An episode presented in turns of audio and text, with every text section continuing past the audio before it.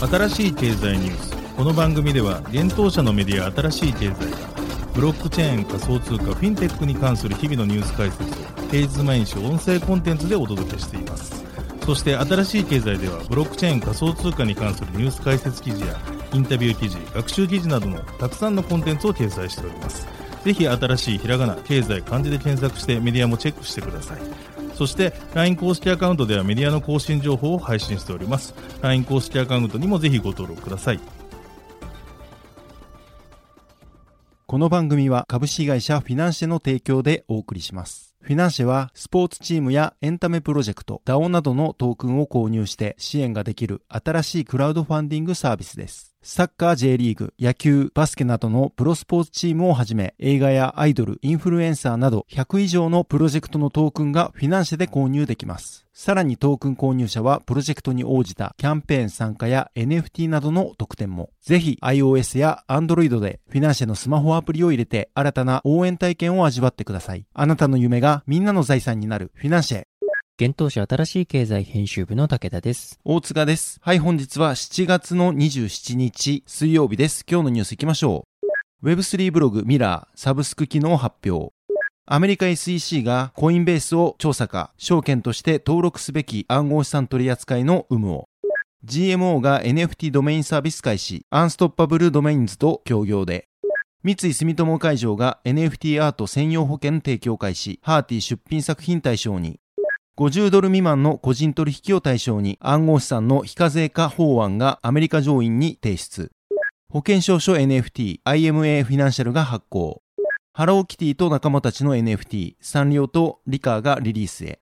ペンシルベニア大学ウォートン校メタバース経済のプログラム開講。コインチェックアザーサイドにメタバース都市オアシスマーズ制作開始。トレーサビリティのバース提供トプル1500万ドル調達。USDT のテザーを含む3社、ピアツーピア無料ビデオ通話アプリをローンチ。NFT サッカーゲーム、ソーレアがセリエ A 及び AC ミランと提携。一つ目のニュースいきます。分散型ブログプラットフォームミラーがサブスクリプション機能を開始したことを7月26日に発表したというニュースです。サブスク機能を開始したことで読者は自分のウォレットでミラーのあらゆる記事を購読し、新しいコンテンツが投稿されるとメールで通知を受け取ることができるようになるといいます。またクリエイターにとってはサブスク機能によってウォレットベースのコミュニティ構築が可能になるとのことです。ウォレットベースのサブスク機能はコミュニティチャットルーム、トークンドロップ、コミュニティ分析ダッシュボードなどエコシステムで毎日使われる他のツールツールとの組み合わせが可能だと発表されています。また将来的にはウォレットやトークンの既存のリストと組み合わせてコミュニティドリブンのコンテンツ機能を実現することもできるとのことです。なおリリースでは今すぐ利用可能なサブスクのユースケースとして Web3 の主要な思想家によるエッセイを購読、DAO と Web3 プロジェクトからの週次アップデートを購読、購読者へのトークン及び NFT のエアドロップ、NFT ミントに対する加入者のホワイトリスト化、加入者限定のガバナンス提案などが挙げられています。またミラーは今年の5月にライティング NFT 機能を実装しています。ライティング NFT 機能が実装されたことで、クリエイターは自らの文章を NFT としてミントし、供給量とその価格を自由に設定できるようになりました。続いてのニュースいきます。アメリカ証券取引委員会 SEC が暗号資産取引所運営のコインベースグローバルが証券として登録すべき暗号資産をアメリカ人に不適切に取引させていたかどうかについて調査しているとブルームバーグニュースが7月25日に報じたというニュースです。コインベースの広報担当者はロイターに対し、私たちは取引プラットフォームに証券をリスティングしていないと述べました。一方、規制当局はこの報道についてコメントを避けました。コインベースの法務責任者ポール・グリュワール氏は、コインベースはこの件について SEC の調査に協力します。なお、私たちは厳格なデューデリジェンスのプロセス、SEC がすでに審査したプロセスが私たちのプラットフォームから証券を排除していると確信していますと語りました。コインベースが取引可能な暗号資産の数を拡大して以来、SEC の監視の目が厳しくなっていると、ブルームバーグが2人の匿名の情報源を引用して伝えています。SEC の執行部門による調査は、先週明らかになったコインベース元社員らのインサイダー取引疑惑に関する調査より前に行われていました。暗号資産に関わる最初のインサイダー取引事件として、アメリカ司法当局はコインベースの元プロダクトマネージャーであるイシャン・ワヒ氏をコインベースが取引所を通じてユーザーに取引を許可する新しい暗号資産の発表に関する機密情報を共有した罪で起訴しました。関連する民事訴訟で規制当局はワヒ氏の弟、ニキル・ワヒ氏とその友人サミール・ラマニ氏が少なくとも25の暗号資産を購入し、利益を得るために販売したと主張し、そのうち9つは当局が証券と認定しています。SEC は当時、訴状でトークンを証券とみなして掲載したコインベースに対して訴訟を起こすかどうかの確認を避けていました。ちなみにコインベースは以前暗号資産に有効な証券フレームワークを開発するよう規制当局に要請をしていました。続いてのニュースは GMO が NFT ドメインサービス開始というニュースです。GMO インターネットが NFT ドメイン紹介登録サービスクリプトネーム by GMO を開始することが7月27日分かりました。NFT ドメイン発行プロバイダーのアメリカアンストッパブルドメインズと協業し、同社サービスの提供から開始をするということです。このサービスでは NFT を利用して26から42文字の英数字からなる複雑なウォレットアドレスをインターネットのドメインと同じようにドットで区切られた文字列に変換し提供するといいます。現在、アンストッパブルドメインズでは、ドットクリプト、ドットウォレット、ドット NFT、ドットビットコイン、ドット X、ドットコイン、ドット888、ドット DAO、ドットジル、ドットブロックチェーンといった10種類の NFT ドメインを提供しているとのことで、今回クリプトネームバイ GMO では、これら NFT ドメインの紹介登録サポートから開始をするということです。発表によると今後 GMO では NFT ドメイン登録代行商標対応を9月以降に実施する予定で NFT ドメインの自社販売は2023年以降の開始を想定しているということです。また GMO が提供しているお名前 .com、バリュードメイン、ムームードメインといった既存サービスでの NFT ドメイン販売や同社の NFT 事業、アダムバイ GMO とのサービス連携は2023年以降になるとしています。GMO は発表にて将来的に国内唯一の独自 NFT ドメイン登録事業者となることを目指すとコメントしています。います。なお今回の NFT ドメインサービスと類似したものとして、イーサリアムのアドレスを〇〇 .isa として置き換えるイーサリアムネームサービスもあります。なお、イーサリアムネームサービスではガバナンストークン ENS を発行しており、コインベースやバイナンスなどの暗号資産取引所で取引がされています。また GMO は今回の発表と同日に GMO メタバースラボの発足を発表しています。GMO インターネットグループの GMO アドパートナーズの連結会社で総合インターネット広告代理事業を展開する GMO 日光がサービス展開するということです。GMO メタバースラボでは Web3 時代における新たなマーケティング課題やビジネス課題の解決に向け、メタバース技術やブロックチェーン技術を活用した NFT 等の各種 Web3 サービスに関する調査、分析を行うとともに、メタバース空間を活用した様々なビジネスの立ち上げをサポートするとしています。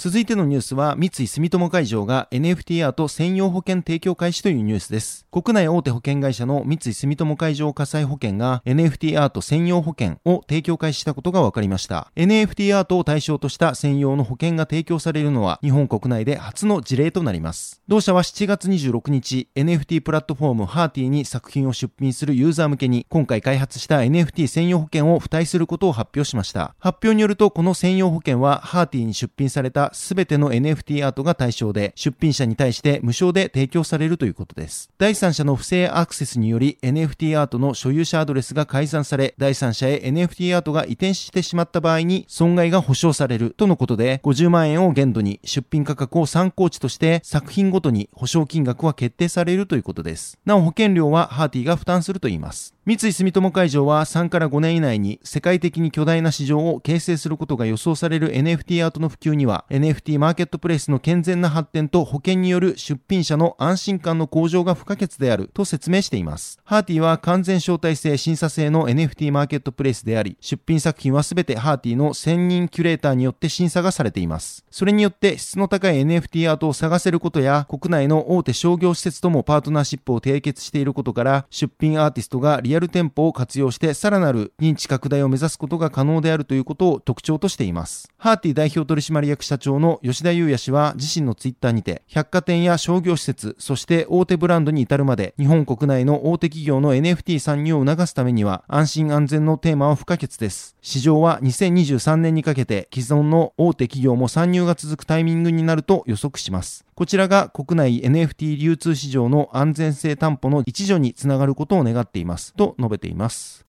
続いてのニュースいきます。アメリカの上院議員である共和党パトリック・トゥーミー氏と民主党キルシテンシネマ氏が共同でデジタル資産を活用した少額決済に対する課税免除を規定する法案暗号資産課税公平法 Virtual Currency Tax Fairness Act を7月26日に提出したというニュースです。トゥーミー議員は現在の暗号資産に関する税制について暗号資産はアメリカ人の日常生活の一部になる可能性を秘めていますが現在の税制がそれを拒んでいますと述べており同法案によってコーヒーを買うような小さな個人取引を非課税にすることで、より簡単に暗号資産を日常の支払い方法として使えるようにすると説明しています。現行の税制では、決済に暗号資産が使用された場合、その暗号資産の価値が取得時よりも上がっていれば、決済金額にかかわらず、キャピタルゲインとして計上され、課税の対象となります。今回提出された法案では、50ドル未満の個人取引または50ドル未満の利益が発生するような個人取引については非課税とすることで、日常取引における暗号資産の使用のハードルを下げることを目指指すとのことです。。またこの免除規定を悪用した脱税を防ぐため、今回提出された法案では、一つの取引を構成する複数の少額決済を統合して一つの決済として扱うというルールも規定されています。この法案の賛同者の一人であるコインセンターのエグゼクティブディレクター、ジェリー・ブリトー氏は、この法案は小売店での支払い、サブスクリプションサービス、マイクロトランザクションのための暗号資産の使用を促進するでしょう。さらに重要なのは、ブロックチェーンネットワークの少額手数料取引が非課税となることで、分散型ブロックチェーンインフラの開発が促進されることですとコメントしています。他にもブロックチェーン協会、クリプトイノベーション議会、デジタルアセットマーケット協会、デジタルコマース議会など多数の業界団体が同法案に対する賛同コメントを寄せています。暗号資産を使用した少額決済に対する課税免除を規定する法案はこれまでにも複数回提出されています。2022年2月にはアメリカ下院にて200ドル未満の決済を非課税とする法案が提出されています。また6月には上院にてシンシア・ルミス議員とカーステン・ギリブランド議員によって同様の法案が提出されています。続いてのニュースいきます。保険及び資産運用企業の IMA フィナンシャルが NFT 化した保険証書を発行したことが7月25日に分かったというニュースです。顧客である Engiven に代わって発行された NFT 保険証書はディセントラランドにある Web3 ラボを通じて取引されたとのことです。 Engiven は非営利団体 NPO が暗号資産による寄付を安全に受け取るためのシステムを開発提供する企業です。また Web3 ラボは IMA フィナンシャルが今年3月に設立したディセントラランド上の保険リスクマネジメント研究開発施設です。リリースによれば保険証書について、特に建設業界や石油、ガス業界では契約上この書類の管理が義務付けられているにもかかわらず、その更新や見直しはほとんど行われておらず、企業はリスクにさらされていますと説明されています。そして NFT と紐付けて保険証書を発行することで、その証書は更新、アクセス可能で、検証可能な記録を提供し、メンテナンスの問題を解決することができるといいます。IMA フィナンシャルのシニアバイスプレジデント兼イノベーション戦略ディレクターのギャレット・ドローゲ氏は次のようにコメントをしています。証明書の発行は全てのブローカーにとって重要な戦術的手順であり、毎年全国で数億枚が発行されています。NFT が話題になっているにもかかわらず、このツールはビジネスではあまり使用されていません。保険証書はその価値を示すのに最適なユーティリティであり、ブロックチェーンリーダーの Engiven は完璧なパートナーです。続いてのニュースは、サンリオキャラクターの NFT がリリースへというニュースです。サンリオキャラクターの NFT コレクション、ハローキティフレンズ、ハローキティと仲間たちがリリースされることが7月26日分かりました。今回リリースされる NFT コレクションは、サンリオが昨年11月にパートナーシップを締結していたアメリカ RECUR とのコラボレーションにより制作されたということです。新しい経済編集部がサンリオ広報に確認したところ、この取り組みは同社の欧州地区管轄の子会社、サンリオ GmbH によるものということです。販売については RECUR の NFT マーケットプレイスにて行われ、8月24日にプレセール、8月25日にパブリックセールが開始される予定です。プレセールには RECUR が販売する NFT パスのホルダーが参加できるといいます。なお、 RECUR ではポリゴンを採用し、NFT をミントしているようです。ハローキティフレンズでは全1万体の NFT をリリースするといいます。ハローキティとその仲間の5人のキャラクターがツアーガイドとして世界8都市を旅することをコンセプトにした NFT になるということです。なお、ハローキティ以外のキャラクターは後日公開される予定ということです。ちなみにサンリオではマイメロディーやグデタマ、ケロケロケロッピなどのキャラクターも展開されています。NFT を獲得するには、プラットフォーム上で世界中の8つの象徴的な都市に旅行するチャレンジを完了することが必要とのことです。なお、そのうちの2つのチャレンジは、 RECUR のパスホルダーのみが対象となるということです。続いてのニュースいきます。アメリカ・ペンシルベニア大学ウォートン校がプリズムグループと共同でメタバース経済に関するオンラインプログラムを開始することを7月26日に発表したというニュースです。ペンシルベニア大学はアメリカ東部の上位私立大学群 IB リーグの一校であり、ウォートン校は同大学のビジネススクールとして運営されています。プリズムグループはハーバード大学で博士号を取得したエコノミストが中心となって経済学的な知見を活用したコンサルティング及び経営者教育を提供する企業です。今回発表されたオンラインプログラムメタバース経済におけるビジネス、 Business in the Metaverse Economy ではメタバースに関する技術やその発展を推進する経済要素、メタバースが今後生み出す価値などを学ぶことができます。メタバース関連のプログラムの開講は IB リーグでは初とのことです。ウォートンスクールはこのプログラムの目的をビジネスリーダーがメタバース市場で生まれる数兆円の価値を獲得するために必要なモデルや戦略を開発するためのフレームワークを提供することと説明しています。プログラムは6人のウォートンスクールの教授と Adobe、Unity、ニューヨークタイムズなどに所属する12人の実務専門家による講義で構成されており、期間は6週間、対象者は経営者や技術的な専門家となっています。また、このプログラムはオンラインで開催され、受講者はメタバース空間を実際に利用して学習体験を行うことができるとのことです。ウォートンスクールのケビン・ワーバック教授は次のようにこのプログラムに関してコメントをしています。メタバースは重要かつ広範な現象でありながら、まだ十分に理解されていません。私たちはビジネスリーダー、コンサルタント、起業家にメタバースがもたらす機会について理解し、価値あるソリューションを構築するための実践的な知識を身につけてもらいたいと考えています。続いてのニュースは、コインチェックがアザーサイドにメタバース都市、オアシスマーズを制作開始というニュースです。国内暗号資産取引所コインチェックがアザーサイドにメタバース都市オアシスマーズを制作するプロジェクトを開始したことが7月27日分かりました。アザーサイドは人気 NFT プロジェクトボワードエイプヨットクラブベイシーが運営するユガラボとブロックチェーンゲーム開発会社アニモカブランズが主導するメタバースプロジェクトです。アザーサイドでは自由度の高いメタバースプラットフォームとしてゲームプレイ、創作活動、他プレイヤーとの対戦といったユーザー体験が提供される予定だといいます。コインチェックは今年5月にアザーサイドの土地アザーディードを取得し6月にコインチェック NFT ベータ版にてアザーサイド NFT の取り扱いを開始しています。今回は同社がアザーディードにてオアシスマーズを制作するプロジェクトを開始したということです。またオアシスマーズのメタバースクリエイターやコラボレーションパートナーの募集も同日より開始したと発表がされています。同社のリリースではプロジェクトを進めることでまた黎明期にあるメタバースにおいて先行事例を作りメタバース ×NFT による可能性を追求していきたいと考えていますと説明がされています。なおコインチェックはメタバース都市開発プロジェクトオアシスにおいて今回発表された最新のブランチ、オアシスマーズ以外、今年1月よりメタバース Web3 ゲームプラットフォームのザ・サンドボックスにオアシス東京の制作を開始し、3月よりメタバースプラットフォームであるディセントラランドにはオアシス京都の制作を開始しています。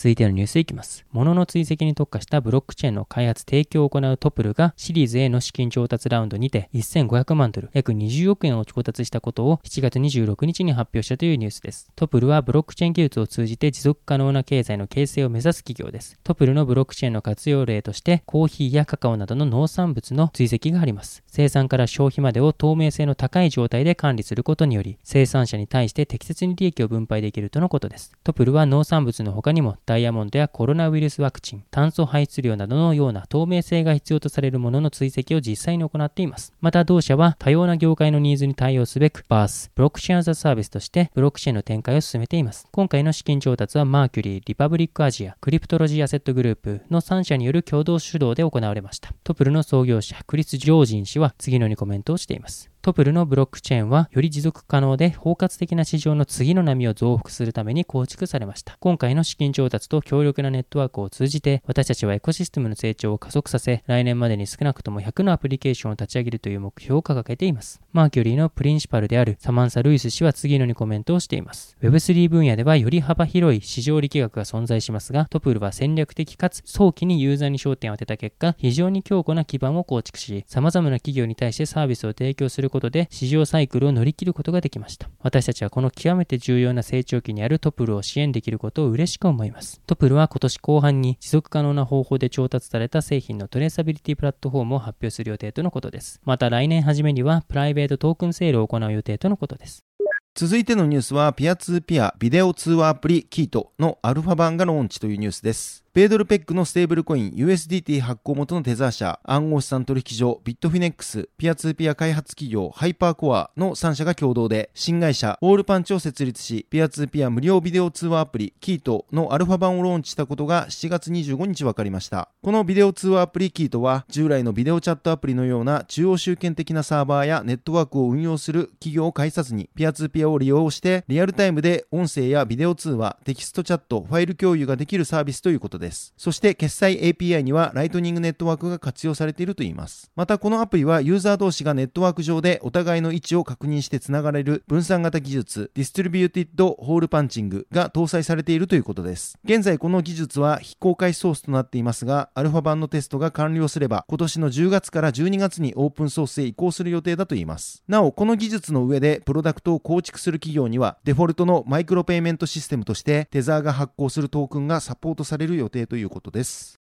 続いてのニュースは、ソーレアがセリエ A と AC ミランと提携というニュースです。NFT を利用したファンタジーフットボールゲームを提供するソーレアが、イタリアのプロサッカーリーグであるセリエ A とセリエ A 加盟の AC ミランと提携したことが7月25日に分かりました。この提携により、2022から23シーズンからセリエ A 所属選手の公式 NFT カードが販売されることになります。セリエ A はブンデスリーガ、ラリーガ、メジャーリーグサッカーなどに続き、ソーレアと提携する12番目のサッカーリーグとなるということです。また、ソーレアは同日にセリエ A 加盟の AC ミランとの提携を発表しました。この提携により、ソーレアは AC ミランのプレミアムパートナーになり、AC ミランの幅広い Web3 戦略における大きな進展となるということです。パリを拠点に2018年に設立されたソーレアは、プレイヤーがサッカー選手の公式ライセンスカードを購入し、そのカードでチームを作って対戦するオンラインゲームです。現実の試合での選手のパフォーマンスに基づいて結果が決まる仕組みになっています。これらのカードはすべて NFT として取引がされています。今年5月、ソーレアはアメリカの野球リーグであるメジャーリーグベースボールとパートナーシップを締結しました。今年5月、ソーレアはサッカー以外のスポーツリーグとの提携は初となるアメリカ野球リーグメジャーリーグベースボールとのパートナーシップを締結しました。また、ソーレアは昨年9月にソフトバンクが主導する資金調達ラウンドにて6.8億ドル、約745.2億円を調達達しており、企業価値が43億ドル、約4713億円になったとされています。なお、こちらの数字は当時のレートです。国内においても昨年8月よりコインチェックが提供する NFT マーケットプレイス、コインチェック NFT ベータ版にて、ソーレアの取り扱いが開始されています。